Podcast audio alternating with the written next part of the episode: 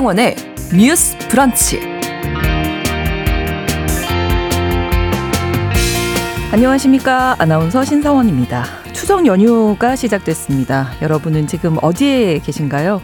고향을 향하는 도로 위나 기차 안에 계신 분들도 많으실 것 같고요. 일찌감치 출발해서 이미 반가운 가족들과 만난 분들도 계시겠죠. 정부는 엿새 연휴 기간 동안 4천만 명 가량이 귀성, 귀경길에 오를 것으로 예상했습니다. 또 10명 가운데 9명은 자가용을 이용하는데 귀성길 정체가 오늘 오전 11시에서 12시쯤 아마 지금쯤부터 시작될 것 같은데요. 최고에 달할 것으로 전망했습니다. 기름 막혀도 설렘 가득한 고향 가는 길이 될 텐데요. 오늘 첫 번째 뉴스픽에서는 6일간의 긴 연휴 동안 도움이 될 만한 여러 정보들 준비했습니다. 명절이 되면 만날 수 있는 전통 대회가 있죠. 청삿바, 홍삿바를 메고 넓은 모래판 위에 올라선 두 선수. 바로 천하장사를 뽑는 씨름대회입니다. 오늘 문화로운 세계에서는 여자 씨름 선수들을 조명한 다큐멘터리를 한 편 소개해 드릴 텐데요. 씨름판에 여자 선수들이 있었나? 어, 뭐 이렇게 낯설 수도 있겠지만 여자부 대회도 따로 열리고 있습니다. 전현직 선수들을 주인공으로 무려 7년에 걸쳐서 제작된 다큐멘터리 잠시 후에 만나보도록 하겠습니다. 9월 28일 목요일 신성원의 뉴스 브런치 문을 열겠습니다.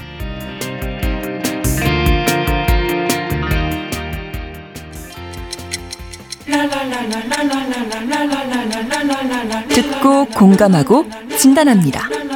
우리 사회를 바라보는 새로운 시선. 신성원의 뉴스 브런치 뉴스 픽. 신성원의 뉴스 브런치 청취자 여러분과 함께 소통하며 만들어갑니다. 실시간으로 유튜브를 통해서 보실 수 있고요. 여러분의 의견 기다리고 있는데 오늘은 특별히 고향 내려가는 길 교통 상황은 어떤지 또 날씨는 괜찮은지 지금 현재 계신 곳의 상황들 공유해 주시면 좋겠습니다. 짧은 문자 50원, 긴 문자 100원이 드는 샵 9730, 우물정 9730번으로 보내주실 수 있고요. 또 라디오와 콩 앱으로도 많이 참여해 주시기 바랍니다.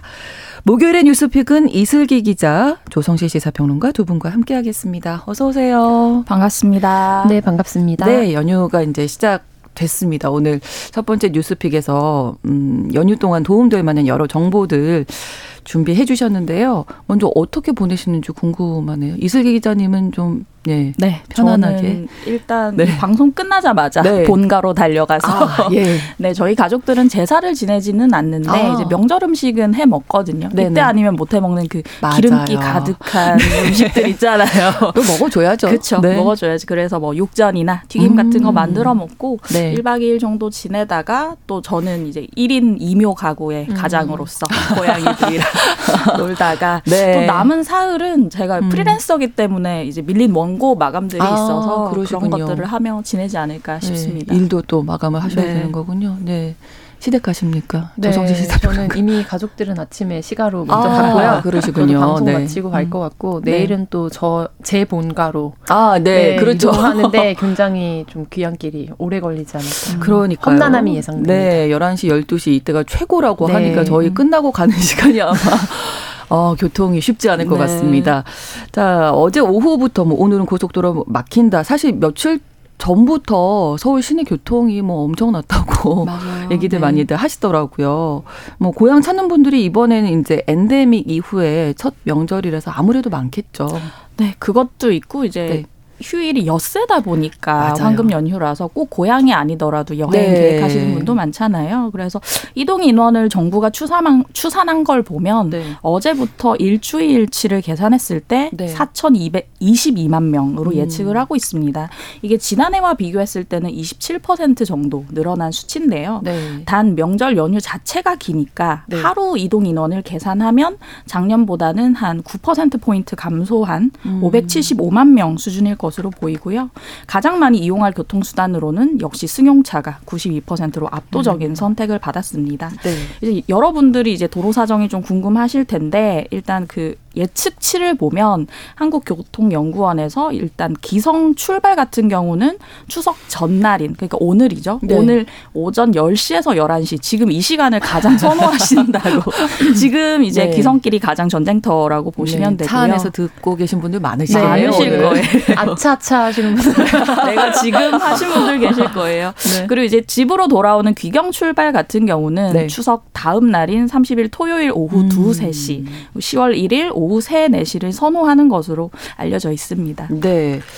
아침에 여의도는 벌써 한산하더라고요. 어제 오후부터 그랬어요. 저녁 네. 때부터. 네. 다들 내려가신 거죠. 이미. 10분 15분 안 걸린 아, 것 같아요. 그래요? 거의 어. 한 번도 안 걸리고 차가 거의 없더라고요. 매일 이랬으면 좋겠다 생각도 하게 되는데 음. 어 일단 뭐 올해 추석에 따로 사는 가족들 만나러 가는 사람들 더 늘었다고 합니다. 근데 가족들이 이제 한 자리에 모이면 뭐 여러 개 얘기들이 있잖아요. 네. 이 얘기는 좀 안 하셨으면 좋겠는데 네. 제가 늘 드리는 말씀이 있어요. 아, 내가 이 얘기는 안 하려고 했는데 하고 시작하시잖아요. 그럼 네. 그 말씀은 안 하시는 게, 되는데 음, 안 하시는 맞아요. 게 좋다는 거. 음. 예, 가족의 평화를 네. 위해서. 이런 조사도 있더라고요. 네. 그래서 생각해 보면은 전통적으로 명절 음. 전후로 해서 특히 아침 프로그램 이런 네. 데에서 많이 고부 간의 갈등이라든지 음. 이후에 이혼율 급증 이런 맞아요. 뉴스와 또 생활 프로그램들이 많이 나왔었는데요. 그래서 올해도 어김없이 한 교육 업체에서 이 명절 때의 추석 연휴 계획이 어떻게 되는지 그리고 음. 명절 갈등을 유발하는 대화 소재가 무엇인지에 음. 관한 설문조사를 해서 뉴스가 됐습니다. 네. 그래서 20대에서 30대 성인 남녀를 대상으로 한 설문조사였고요. 이 중에 각자 보내기로 했다라고 응답한 응답자가 10명 중에 3명 정도인 것 같아요. 30.7%. 네. 한끼 정도 식사를 같이 한다. 가족들과. 음. 이렇게 응답하신 분이 한 30% 정도로 그러니까 한 끼를 먹거나 아니면은 그냥 각자 보내기로 어. 했다라고 응답하신 분이 10명 중에 6명 이상이 어, 되는 많이 달라진 네, 굉장히. 풍경이 많이 네. 달라졌다라는 걸 느낄 수 있는 조사였고요. 그리고 명절에 갈등을 유발하는 대화 소재가 무엇이냐라는 음. 질문에 연봉, 회사 규모 등 취업 상태에 대한 질문이다라고 네. 답변하신 분이 42.1%였습니다. 아, 네. 그리고 대학 입시 또는 성적에 대한 질문이 15.8%, 결혼 유무나 시기에 대해서가 14.9%, 자녀 계획이나 출산에 대해서가 6.1%여서 네. 우리가 그냥 예상하신 대로 네, 결과가 네, 네. 나왔다 네. 이렇게 보시면 될 것 같고요. 그래서 이제 가족을 만나는 게 스트레스가 아니라 음. 서로에 대해서 좀 지지가 되어주는 그런 명절을 보낼 수 있으면 좋겠다라는 음. 바람과 함께 소개드려 봅니다. 네, 뭐 공부 잘했니? 대학 들어갔니? 그 다음에 네. 취업했니? 생애 주기에 따른 네, 전형적 과제를 계속 물어보는 거죠. 네, 결혼 끝나고 나면 아이는 아이 날 거니? 첫째 나오면 둘째는 왜안 낳니? 이렇게 이어지는 건데. 음. 그리고 자녀가 대학 잘 갔니? 아, 다시 다시 네, 메뉴 세팅입니다. 아 그렇군요. 음. 뭐 그런 경험들이 혹시 있으세요? 이슬기 기자님 혹시 이런 얘기 들으셨나요? 뭐 결혼 왜 안 하니? 뭐 이런 네, 거. 뭐 저는 30대 중반인데 결혼을 네. 하지 않았으니까 이제 어른들이 보시기에는 아무래도. 늦었다 하시는 네, 분들이 네. 있고 그래서 오랜만에 친척분들 만나면 했니 했니 했니를 이제 차곡차곡 이제 물어보시는데 네. 저도 이해는 가요. 왜냐하면 오랜만에 만났기 때문에 이제 친근함의 표현이시기도 하고 저희가 어렸을 때는 항상 듣는 말이 몇 학년이니 몇 살이니였잖아요. 예, 시험 잘 봤니.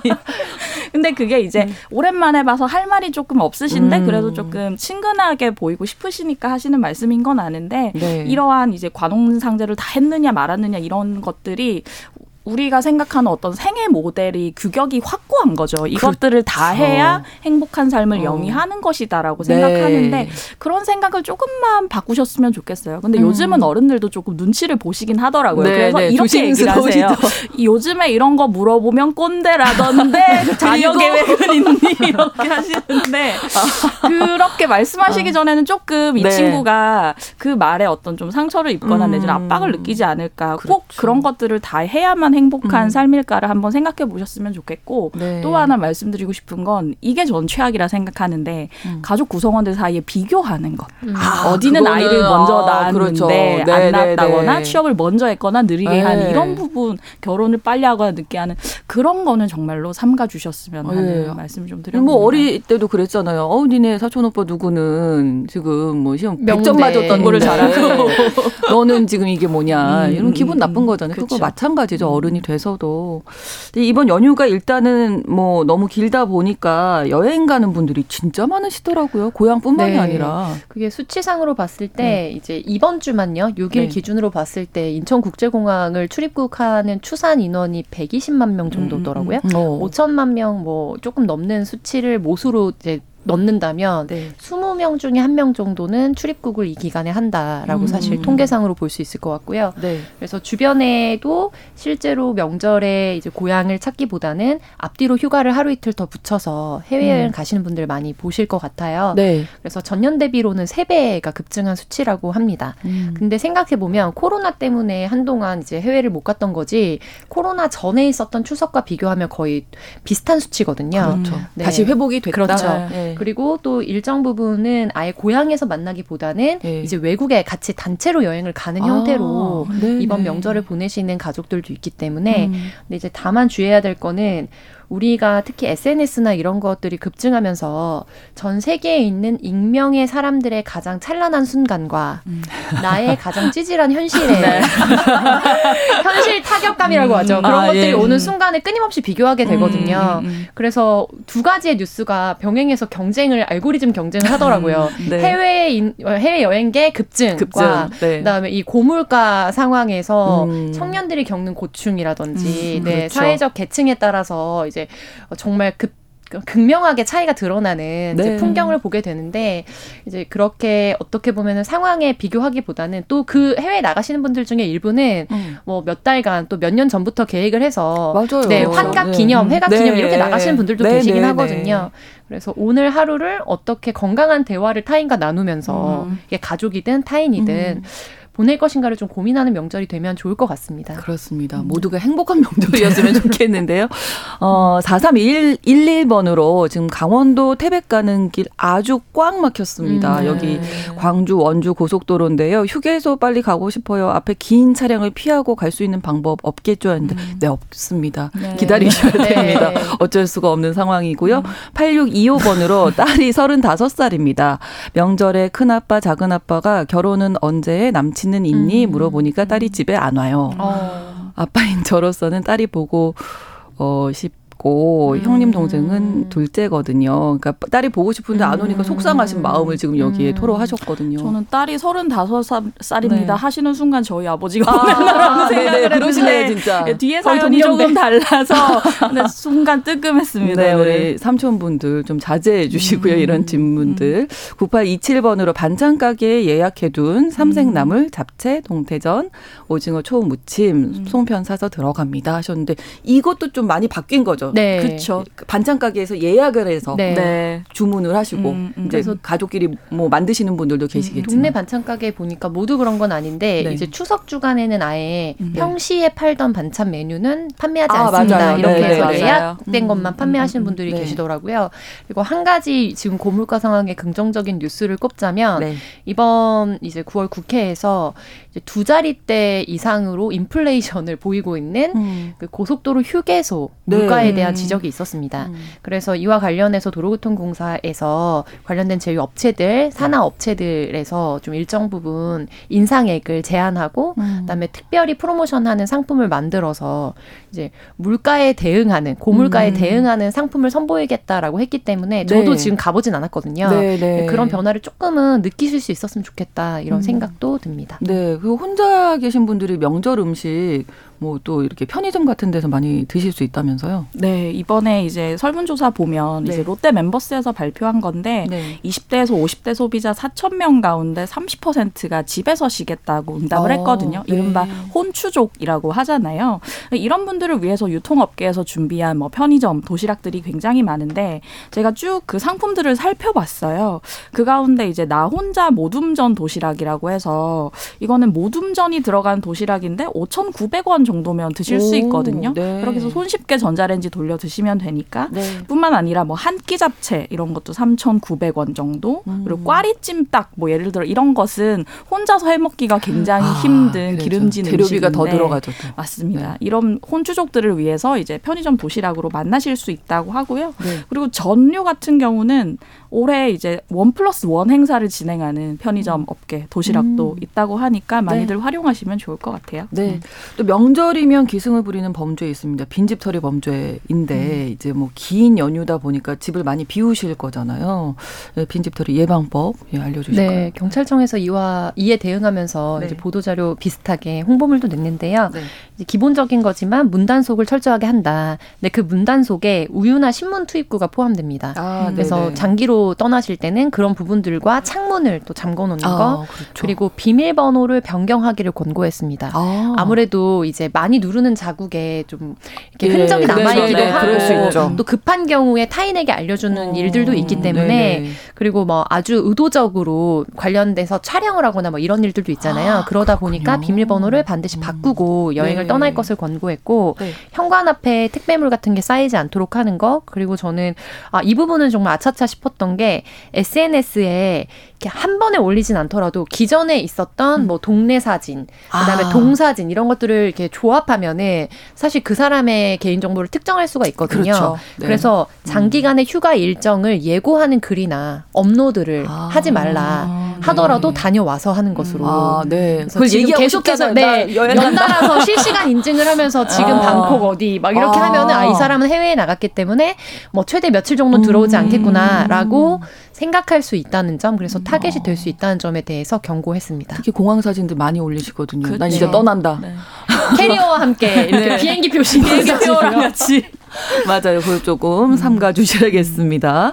그리고 명절 되니까 이제 뭐 택배 관련 문자 네. 오면서 이게 피싱에 이용될 수 있잖아요. 네, 저희 자주 소개를 해드렸는데 네. 이제 택배가 온다고 하면서 송장 조회를 해보라고 네네네. 네, 네. 하면서 링크가 뜨거나 한번 이렇게 누를 뻔했어요. 저도. 그리고 그게 추석이니까 더욱 나에게 올 택배가 있을 네. 수 있잖아요. 맞아요. 누군가 선물을 보냈을 수 있고. 네. 그래서 이제 경찰에서 얘기하는 것도 실제 이제 추석이나 명절, 설날이 음. 있는 9월이나 1월에 이런 스미싱 범죄의 절반 가까이가 집중이 된다는 겁니다. 이 음. 보이스피싱 범죄자들도 이런 것에 많이 현혹될 수 있는 피해자들의 상황을 정말 잘 알고 있는 것이고요. 그렇죠. 특히나 유형별로는 아까 음. 말씀드린 택배 사칭 문자가 28만여 건으로 전체 아. 65%나 되고요.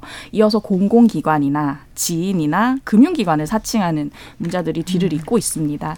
그래서 전문가들이 말하는 것은 사실은 웬만해서 오는 그 문자 메시지의 링크는 번, 누르지 않는 것이 제일 정답이기는 네, 네. 해요. 택배도 그렇게는 안 오더라고요. 네, 그렇죠. 맞아요. 네, 네, 네. 아예 그냥 쇼핑몰 주소를 통해서 이 번호를 그렇죠. 알아봐라 이렇게 하지 네네네네. 따로 문자로는 음. 잘 고지를 하지 않거든요.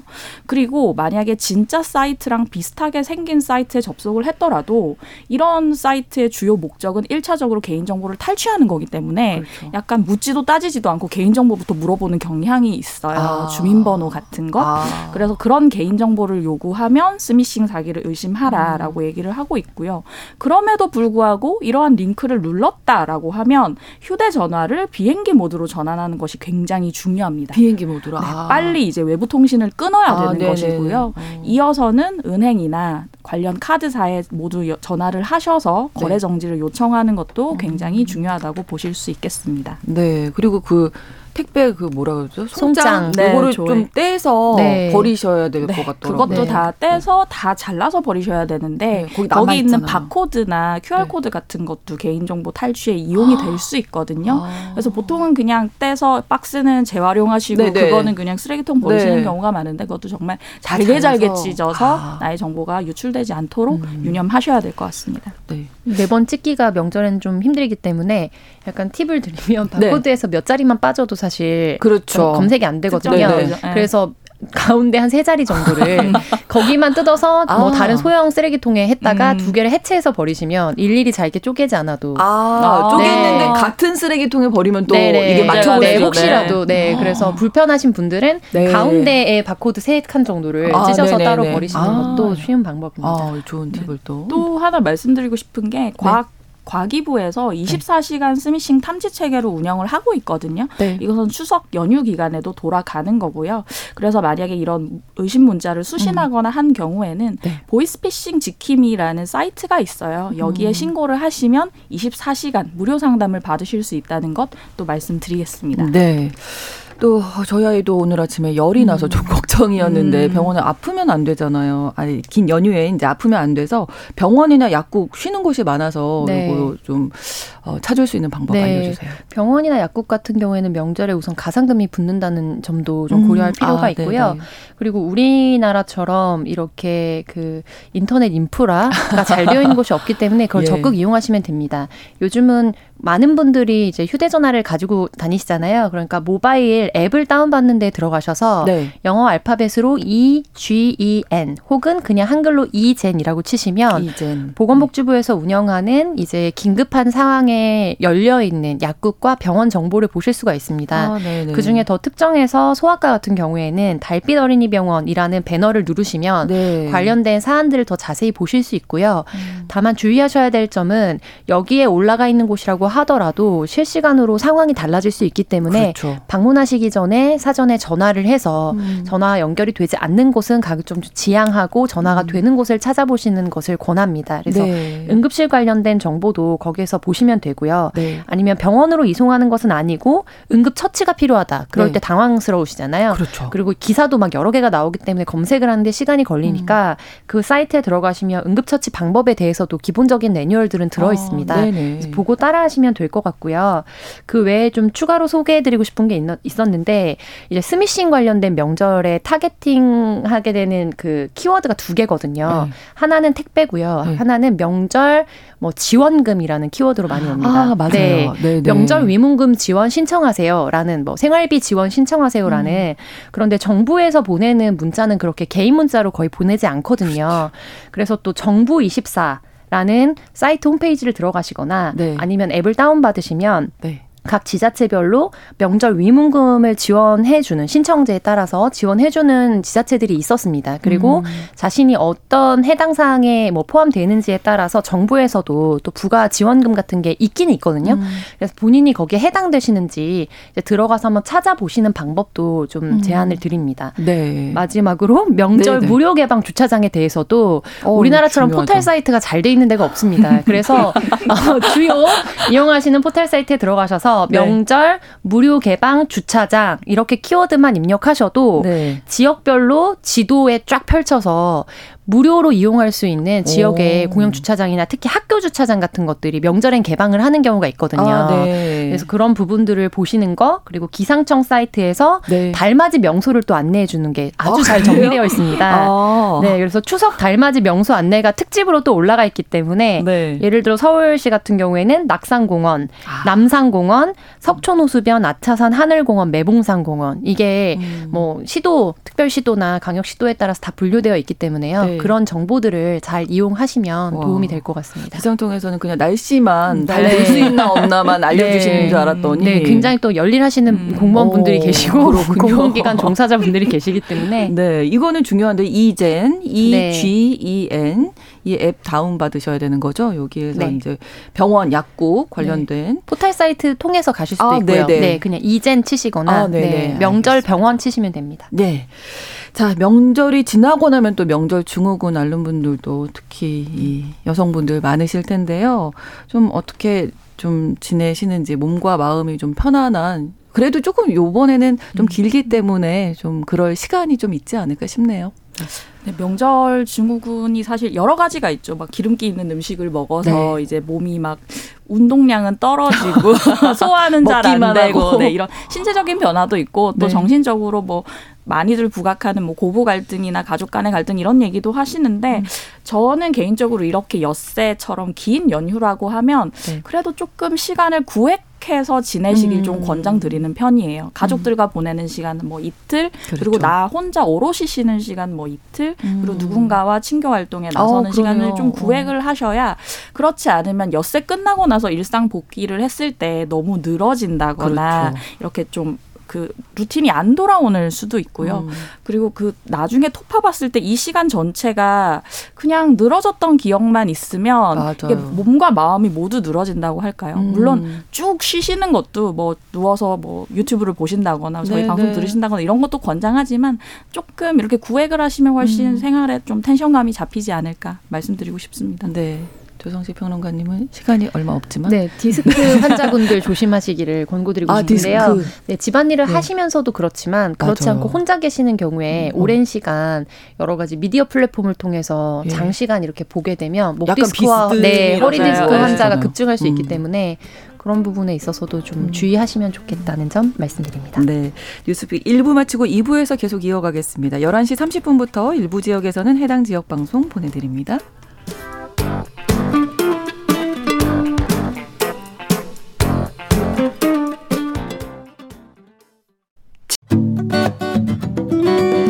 여러분은 지금 KBS 1라디오 신성원의 뉴스 브런치를 함께하고 계십니다. 네, 명절 연휴가 시작돼서 모처럼 좀 이렇게 수다 떨듯이 이야기 많이 나눠봤는데요. 두 번째 뉴스픽은 이제 어제 고용노동부에서 중대재해처벌법에 따라서 중대재해 혐의로 형이 확정된 사업장 정보를 공표했거든요. 이게 어디에 어떻게 공표가 되는 건지 기자님. 이슬기 기자님 네. 정리해 주실까요? 관보랑 이제 고용노동부 웹사이트에서 네. 공표가 네. 되는 건데요. 이제 중대재해처벌법 같은 경우에 형이 확정된 경우 재해가 음. 발생한 사업장의 명칭이나 네. 재해 발생한 일시 및 장소 그리고 내용 및 원인 그리고 해당 기업이 지난 5년간 중대재해 발생 이력한 것들을 공표할 수 있도록 하게 돼 있어요. 네. 이건 이제 중대산업재해에 대한 경각심을 일으키기 위해서인데요. 그에 따라서 이제 건설사 온유 파트너스라는 곳이 네. 최근에 이제 형이 확정이 됐고 이에 따라 고용노동부가 27일에 관보와 고용노동부 웹사이트를 통해서 처음 공표를 하게 됐다는 사건입니다. 네. 이 사건 좀 설명드리면 이 온유 파트너 파트너스 같은 경우는 지난 4월에 첫 유죄 선고를 받았어요. 네. 여기 하청업체 소속인 40대 노동자 김모 씨가 지난해 5월에 여기 그 경기도 고양의 요양병원 증축공사 현장에서 음. 작업을 하던 도중에 5층 높이에서 추락해 사망을 하셨고요. 네. 이것에 따라서 그 원청 건설사인 온유 파트너스의 대표 이사가 징역 1년 6개월에 집행유예 3년을 선고받았고 항소하지 않아서 형이 확정이 됐거든요. 네. 이에 따라서 공표가 된 사건입니다. 네. 법원이 이 뭐라고 하면서 선고를 내린 건가요? 네, 이와 관련해서 법원은 이제 중대재해처벌법의 의무를 위반했는데 이것이 사망과의 인과관계가 있다라는 음. 취지로 발언을 해서 법적으로나 네. 또 노동계에서 주목을 했는데요. 네. 그러니까 보통은 경영 책임자 등의 이제 안전 보건 확보 의무 위반이 인정되더라도 음. 중대재해와 인과관계가 인정되지 않는다는 취지의 판결이 많았습니다. 음. 그렇기 때문에 산업안전보건법이 있었음에도 불구하고 별도로 처벌을 강화할 수 있는 그리고 원청에게 책임을 물을 수 있는 있는 중대재해처벌법이 도입이 된 거고요. 네. 근데 이제 이번에 이와 관련해서 사실 최초에 이런 안전 관련된 매뉴얼을 마련했더라면 추가적으로 현장에서 또 그것과 관련된 지침을 이행할 수 있었을 텐데 그것을 조치하지 않아서 발판이 없어서 사망을 하게 됐거든요. 음. 그래서 이제 아. 관행적으로 이루어졌던 부분이 여실히 현장에서 이제 중첩되면서 확인될 수 없었다는 거죠. 예방이 가능했음에도 불구하고 그렇죠. 예방 조치를 할 수 없었도록 한 데에 대한 음. 책임을 좀 물었던 거고요. 네. 그래서 이와 관련해서 사실 최종적으로는 집행유예 3년을 받았기 때문에 네. 징역 1년 6개월이어도 이제 징역형으로 가지는 않는 겁니다. 그렇죠. 그래서 이에 대한 평가는 이제 노동계 측의 입장과 음. 또 기업계 측의 입장이 굉장히 팽팽하게 좀 갈리고 있는 상황입니다. 네. 근데 이와 유사하게 기소됐던 거는 1호 사건이 아니었는데 이번에 판결이 1호 사건으로 온유 파트너스가 난 거고요. 네. 근데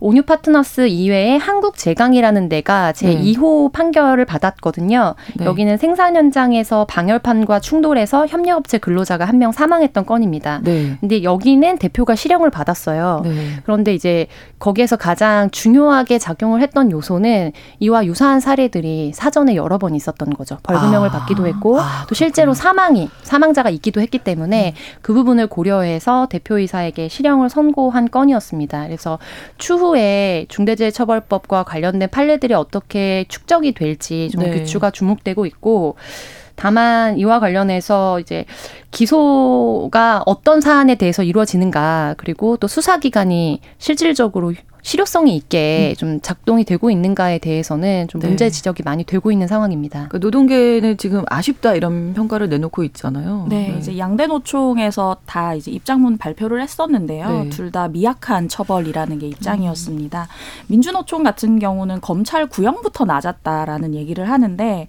검찰이 이제 온유 파트너스 대표이사에 대해 집행유예가 예상되는 2년 정도를 구형을 했고, 했거든요. 네. 결과적으로는 법원에서도 집행유예 선고에 그쳤기 때문에 음. 사실상 의지가 없었다라는 얘기를 하고 있고요.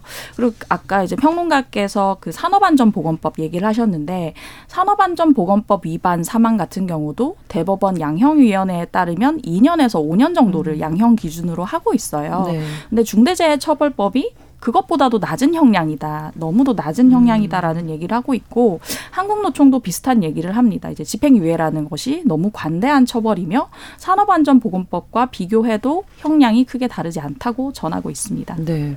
저희가 뭐 뉴스픽 시간에도 이 일터에서 사망하는 노동자 많다 이런 문제를 여러 번 다뤘습니다마는 중대재해처벌법 시행도 이제 지금 1년 8개월 지나가고 있는데 수사가 들어가면 아주 더디게 진행된다면서요? 네. 그래서 평균 처리 기간이 기간이 215.9일이거든요. 아. 근데 이제 수사 기간 기한 자체가 중대재해처벌법에 정해져 있지 않는 게또 한계로 지적이 음. 되고 있고요. 우리가 이번 주 화요일에 이야기했던 임금체불 사건 같은 경우에는 음. 근로감독관이 사건 처리 기간을 2개월 내로 이제 처리하도록 네. 제한을 하고 있거든요. 네. 그에 비하면 너무 긴 시간이죠. 그렇죠. 네. 거의 1년이 좀 못 되는 시간이라고 그렇죠. 볼 수도 네, 네. 있으니까요. 네, 그 중에서 가장 길게 처리된 기간은 477일이었습니다. 아. 근데 이제 다만 사안에 따라 다른데 최단 처리 기간이 37일이고요. 네. 그리고 이제 이와 관련해서 환노위 소속 의원인 김영진 더불어민주당 의원이 이제 중대재해법 사건 처리 현황이라는 자료를 고용노동부로부터 받아서 발표를 했거든요. 음. 근데 이제 중대재해 사건 10건 중에 7건이 아직도 수사 중이다. 네. 네. 그래서 수사를 하다가 유야무야 되게 되는 것이 아니냐라는 지적을 받고 있습니다. 음. 근데 이제 앞서 말씀드린 산업안전보건법이 있음에도 불구하고 굳이 중대재해처벌법을 이중으로 제정을 해야 되느냐에 대한 논란이 꽤 오랜 시간 있었고 네. 그런데 도입을 했던 데에는 결과적으로 현장에서 여러 가지 복합적 요인 때문에 사망자가 계속 발생하고 있는데 누구도 책임지지 않고 산업안전보건법이 목적으로 하고 있는 예방 조치나 이런 마련 자체도 실효성 있게 담보되고 있지 않다라는 데 문제가 있었거든요. 네. 그런데 결과적으로 새롭게 도입된 제정된 이 법안에 근거해서도 아무래도 대기업 같은 경우에는 여러 가지 법무 실 법조 실무 인력들의 도움을 받아서 또 처벌을 면하거나 가볍게 음. 넘어가는 경우가 많고 중견 기업을 대상으로 해서 오히려 많은 이제 실질적인 수사가 이루어지는 것이 아니냐라는 비판을 음. 또 일각에서 하고 있기도 하고요. 네. 노동계에서는 최초 판결이었으면 역사적으로 계속 남는 사건이고 그렇죠. 이 사안에 대한 어떤 상징적인 기점이 되는 사건이거든요. 근데 결과적으로 유가족과 합의를 한 점 그리고 이제 음. 합의금이나 이런 부분들에 대해서 지급하고 가족하고 유가족이 처벌을 원하지 않은 점 이런 것들을 이제 최종적인 양형에 반영을 음. 했기 때문에 네. 이것들이 좀 부정적인 의미로 남을 것이다라고 경고하고 있습니다. 자 내년도 뭐 관련 예산은 또 반토막 났다면서요? 네, 아까 이제 평론가께서 말씀하신 네. 같은 김영진 의원실에서 네. 발표를 한 자료인데요. 관리 감독 역량을 강화하는 데 쓰는 예산이 반토막이 났다고 음. 보시면 돼요. 이제 작년 같은 경우 이제 이 예산안과 비교해서 올해는 22억 8,200만 원, 작년에는 46억 원이었던 건데 반토막이 난 거거든요. 이거에 대해서 노동부는 관련 시설이나 장비가 이미 마련이 됐기 때문에 예산이 음. 줄 수밖에 없었다라고 얘기하지만 그럼에도 불구하고 노동부가 처음에 기재부에 요구한 예산 자체가 43억이에요. 음. 덜 필요하다고 얘기하지만 실제로는 굉장히 많은 액수를 얘기를 했었고 네. 결과적으로는 삭감이 됐다. 이것에 대한 구체적인 질의에는 음. 이제 노동부가 응답을 하지 않았는데 저희가 계속해서 말씀드리지만 뭐 고용평등 상담실 같은 경우도 그렇고 네, 네. 지금 뭔가 뭐 상담이라든지 노동 관련 관리 감독 예산이 음. 굉장히 깎이고 있는데 이것에 대한 좀 걱정이 노동계에서 나오고 음. 있는 상황입니다. 네. 일단은 뭐 고용노동부에서 산업재해 예방 점검 실시하고 중대재해 처벌법 이후에 여덟 명이 사망했죠. 대형 건설업체 DLENC에 대해서 뭐 엄정 수사 지시하기도 했는데 다음 달부터는 또 국감이 있잖아요. 네. 뭐 기업들을 줄소환하겠다 예고는 하고 있습니다만 어떤 부분들이 좀 철저하게 예, 진행이 돼야 할지 좀 말씀해 네. 주시죠. 이번에 국감장에 탕후루 관련된 업체 또 사장이 소환 이번에 아. 네, 증인으로 또 출석을 하면서 네. 또 굉장히 많이 논란이 되고 많은 헤드라인에 이제 치과 의사분이 나오셔가지고 아, 이것이 네네. 건강을 네. 위협한다 이런 네. 이야기들을 많이 했는데요. 문제가 없는 것은 아니지만 저는 근본적으로 그 산업 전반의 상황들을 좀 보여줄 수 있는 증인을 출석시키고 그와 관련된 이야기를 해야 된다고 음. 봐요. 그래서 이 사안으로 보자면 한두 개의 업체의 사장들을 소환하는 것도 되게 중요하지만 그러다 보면 결국에 중견기업만 피해를 입는다라는 기업계 쪽의 입장이 또 힘을 여론상 음. 받을 수도 있는 국면이 마련이 되거든요. 그래서 결과적으로 이게 누적해서 사, 사고가 발생했던 기업들을 좀 네. 타겟팅해서 네. 여러 차례 이렇게 사고가 발생하고 사망자가 발생한 업체 같은 경우에는 너무 국민들이 그냥 데이터만 보더라도 네. 이것은 네. 아예 개선의 의지가 없는 것이 아닌가. 그렇죠. 그래서 왜 중대재해처벌법이 필요한가에 대해서 네. 어, 부가적인 설명이 없어도 설득할 수 있을 만한 음. 그런 증인들이 출석이 되고 관련된 사안들을 추적하는 국감이 됐으면 좋겠다 말씀드립니다. 네, 이슬기 기자. 네, 저는 책임질 수 있는 사람이 출석을 했으면 좋겠는데 아, 네. 항상 대표이사가 음. 출석하느냐 총수가 출석하느냐로 음. 말이 많잖아요. 총수가 출석해야 하는 이유는 그 총수를 국감장에서 윽박 지르는 것이 중요한 게 아니라 결과적으로 도의적으로 법적으로 책임을 음. 거기서 통감하는 그렇죠. 게 중요하다고 생각하거든요. 그렇죠. 네, 네. 그래서 책임질 사람이 출석해야 된다라고 음. 말씀드리고 싶습니다. 네. 목요일에 뉴스픽 마무리하겠습니다. 이슬기 기자, 조성실 시사평론가 두 분과 함께했고요. 추석 연휴도 잘 보내시고 다음 주에 뵙겠습니다. 네, 고맙습니다. 감사합니다. 감사합니다. 신성원의 뉴스 브런치는 여러분과 함께합니다. 짧은 문자 50원, 긴 문자 100원이들은 9730. 무료인 콩앱과 일라디오 유튜브를 통해 참여해 주세요.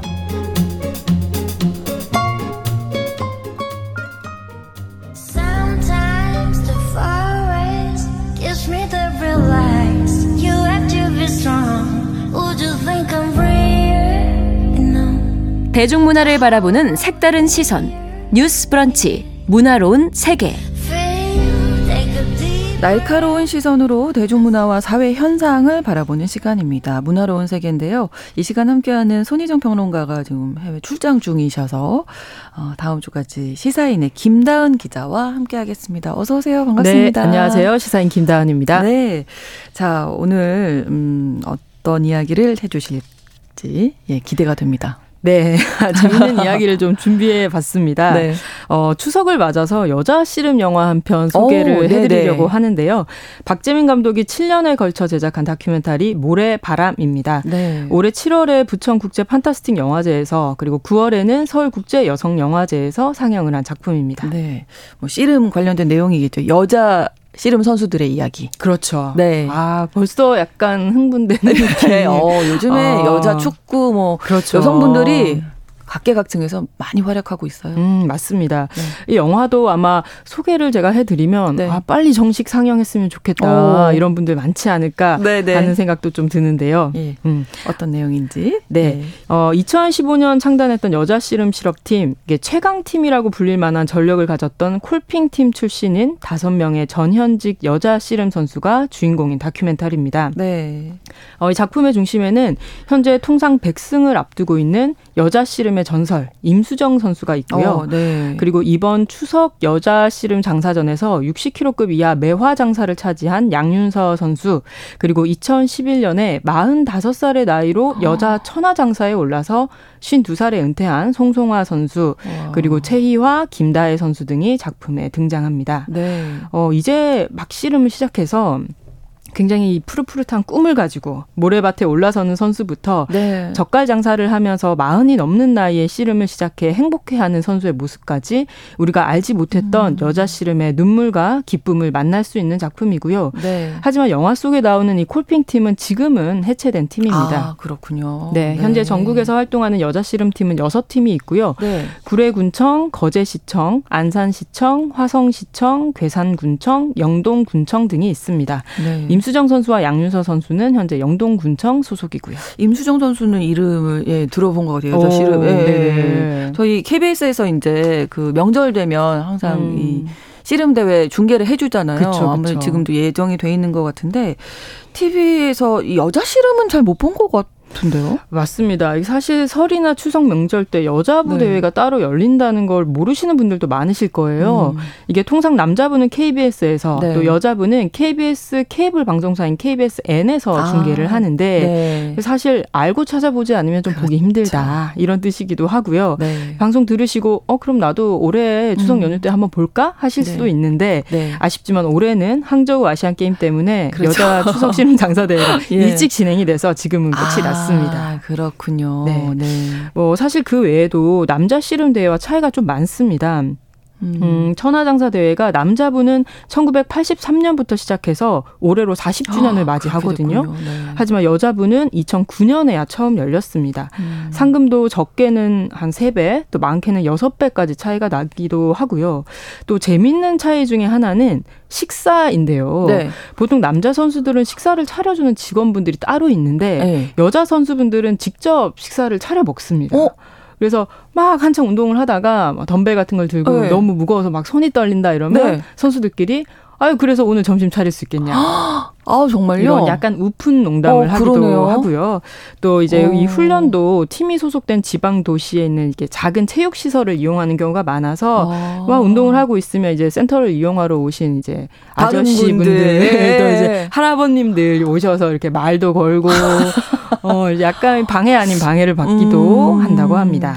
저희가 특별히 또 이 뉴스 브런치가 양성평등 네, 얘기 많이 네. 하게 되는데 어 이거 좀 네 아쉽죠. 많이 아쉬운데요? 안타까운데요? 맞습니다. 그래서 네. 이게 사실 여자 씨름계가 프로 선수들을 좀 키워내는데 어려움이 있는 거 아니냐 네. 이런 생각들도 좀 하게 되잖아요. 음. 근데 제가 이제 소개해드리는 영화 속에 송송화 전 선수 이야기가 나오는데 제가 네. 그분 이야기를 조금 해보고 싶어요. 네, 네. 이분이 이제 45살의 나이로 천하장사를 차지했는데 와, 대단하시네요. 씨름을 시작할 당시에 고단한 시댁살이로 우울증이 왔었다고 합니다. 네. 그런데 우연히 시작한 씨름이 너무 좋아서 큰아이 첫째 아이 손목을 잡고 세 살도 안 된 둘째를 등에 업고 어. 버스 타고 연습하러 다녔던 바로 그런 선수입니다.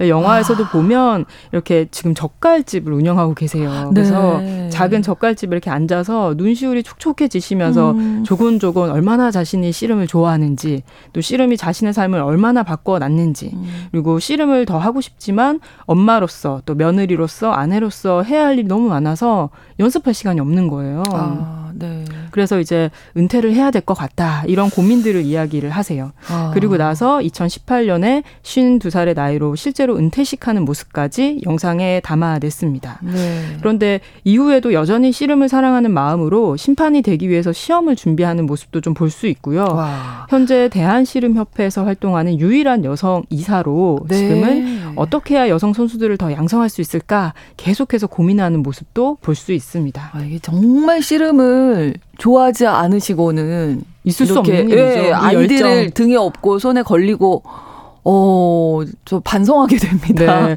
이 젓갈집 이 네. 간판이 네. 천하장산의 젓갈집 이렇게 되어 있어요. 진짜 천하장사신 거잖아요. 정말 자부심 이런 어. 것들이 정말 느껴지더라고요. 네. 근데 여성 씨름 선수 자체를 좀 보기가 어려워서 맞습니다.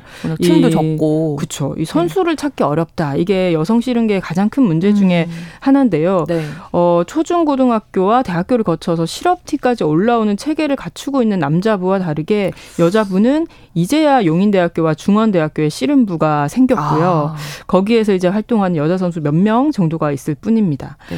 어, 대한씨름협회에 등록돼 있는 남자 초등부, 또 중등부, 고등부, 대학부, 일반부 선수 보면 각각 200여 명이 넘게 선수들이 음. 배치되어 있는 반면 네. 여성부 선수는 대학부 8명, 그리고 일반부는 58명이 전부입니다. 사실은 이제 씨름 자체가 이제 명맥을 유지할 수 있냐 뭐 이런 얘기도 음. 최근에 음. 많이 나오고 있었는데 남자부, 여자부, 여성부 이렇게 차이가 많이 나네요. 네, 이게 예. 정말 인원 인 원이 뭐 명맥을 유지할 수 있을까? 좀 예, 예, 이런 생각들이 들 정도기도 하죠. 예. 사실 씨름 자체가 상당한 뭐 비인기 종목이라는 점도 음. 우리가 일단은 생각해 볼 필요는 있을 것 같아요. 이게 교과 과정에 씨름을 가르치는 수업이 있어서 선수들이 네. 실제, 실제로 이제 수업을 하게 되는 아. 경우들이 있는데 네. 그럴 때도 이제 거친 운동 시키지 마라 이런 민원이 있기도 하고 아. 또 씨름은 골프나 테니스처럼 동호인들이 뭐 수만 명씩 있어서 받쳐주는 그렇죠. 구조가 아니다 보니까 선수 생활이 음. 끝나고 코치나 감독으로 활동하기 어려운 그런 부분도 음. 이 씨름을 좀 위축시키는 부분이기도 한데요. 네. 이게 특히 여자 선수 같은 경우에는 선수가 많지가 않다 보니까 네. 이게 치고 올라오는 선수가 있어야 또 관객들이 보는 재미도 있고 그렇죠. 네, 네. 운동하는 선수들도 재미가 있는데 음. 이게 지금 굉장히 좀 수급이 안 되고 있는 상황이다 음. 볼수 있겠고요. 늘 보던 선수들끼리 그렇죠. 경기하는 거잖아요, 사실은. 네, 사실은 이제 그러다 보니 가끔은 음. 여자 씨름을 살리자 이러면서 뭐 배꼽 티를 입고 씨름을 해야 여자 씨름이 산다. 뭐 아. 선수들이 화장을 하고 나와야 씨름이 산다. 뭐 이런 이야기들도 하는 거예요. 굉장히 좀 부적절하고 불편한 시선들인데 그렇죠. 음. 여자 씨름 선수들이 정말로 원하는 건 사실 네. 여자 씨름 선수라고 불리는 것도 아니고 그냥 씨름, 씨름 선수로 선수다. 불리는 것 그렇죠. 그리고 맞아요. 뭐 글래머러스한 여자 선수 얼굴 뭐 몸매 이런 이야기가 아니라 정말 자신들이 몇 천 번씩 연습한 들배지기 잡채기 잘하는 선수 이렇게 불리고 싶다 이런 음. 말씀을 하시더라고요. 네, 뭐, 뭐 씨름뿐만이 아니라 음. 뭐 모든 여자 스포츠 선수들한테 좀 뭐 꾸며라 뭐 아, 그렇죠. 여자답게 네, 해라. 뭐 그런 그래도. 이야기들 이제는 없어져 21세기입니다. 2023년인데요. 없어져야 네. 하지 않을까 이런 생각 듭니다. 맞습니다. 제가 영화 보면서 굉장히 인상적이었던 게 네. 선수들이 뭐 밥 먹고 운동하는 그런 시간 외에도 네. 늘 씨름 이야기를 계속해요. 아. 그래서 씨름 영상 영상을 계속 보면서 갑자기 벌떡 자리에서 일어나서 서로 허리춤을 잡고 아, 아니, 기술 이, 들어가는 거예요? 어, 이 기술 갑자기? 이렇게 했었어야지 어. 막 이런 이야기를 하고 와. 또 노트북 화면도 심지어 막 씨름하는 사진 너무 사랑하는 거예요. 정말 열정이 있으시네요. 씨름에 네. 대해서 진심이시고 진심이시고 그리고 정말 네. 승부욕도 대단해서 이게 음. 모래밭에 사는 운동이다 보니까 모래에 쓸리면 피가 나고 막 상처도 맞아요. 생기고 하지만 네. 이게 지고 나면 아픈 줄도 모르고 다음 음. 승부를 기약하는 모습 이런 것들을 볼수 음. 있거든요. 정말 프로구나. 하구나 이런 생각이 네. 들고 이런 프로 정신이 영화를 완성시키는 정말 중요한 본질 중의 하나인데 음. 그럼에도 불구하고 2006년부터 씨름을 시작해서 사실 지금 통상 100승을 앞두고 있는 네. 정말 대단한 임수정 선수 같은 분들도 네. 팬들이 이제 결혼할 때 되지 않았냐. 실은 그만하고 결혼해라 이런 어, 이야기 한다는 거예요. 어, 네. 정말 프로라고 우리가 보고 있다면 그런 말을 할 수 있을까? 그렇죠. 남자 선수에게라면 네, 네, 뭐 네. 기량이 떨어졌으면 은퇴에 대해서 얘기할 수 음, 있지만 그렇죠. 이제 나이가 들었으니 결혼할 때가 되기 때문에 그렇게 말할 수 있나 이런 생각이 들죠. 예, 저희가 앞서서 뭐 추석 명절에 피해야 할 이야기로 그런 말씀 삼가 주시서 네. 말씀드렸는데 우리 선수들에게도 맞습니다. 좀 자제해 주셔야 되겠습니다. 음. 오늘 이런 뭐 말씀 듣다 보니까 여자 씨름 정말 응원하고 싶은데요. 네. 2317번으로 앞자리가 사 자 들어가면 뭐 가만히 있어도 사실은 어머나. 힘든데 50대 은퇴하신다니 너무 멋지시다고 아, 영화 보고 싶다고 네, 남겨주셨어요. 네, 맞습니다. 정말 보고 있으면 약간 뭉클해지는 어. 그런 부분들이 있는데요. 네. 이게 사실 그래도 다행인 게 여자 여자 씨름판에 약간의 변화들이 지금 아, 좀 그래요? 생기기도 합니다. 오. 이게 넷플릭스에서 최근에 방영했던 서바이벌 예능 프로 아. 사이렌 네네, 네, 여기에 네. 출연했던 안산시청 소속 김은별 선수 때문인데요. 음.